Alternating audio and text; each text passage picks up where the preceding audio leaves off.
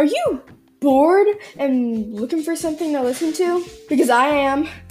And I got this idea from listening to other podcasts that maybe I should make my own. So, if you're interested in listening to me talk about what's on my mind and what I think about the world right now, then you should totally listen to the What's on My Mind podcast. And I'm the host, Kelsey.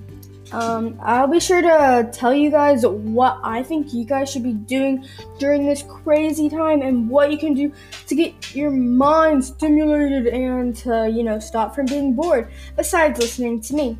So I'll be sure to make it as interesting as possible for you guys, but you have to go check it out. Thanks, and I'm your host, Kelsey.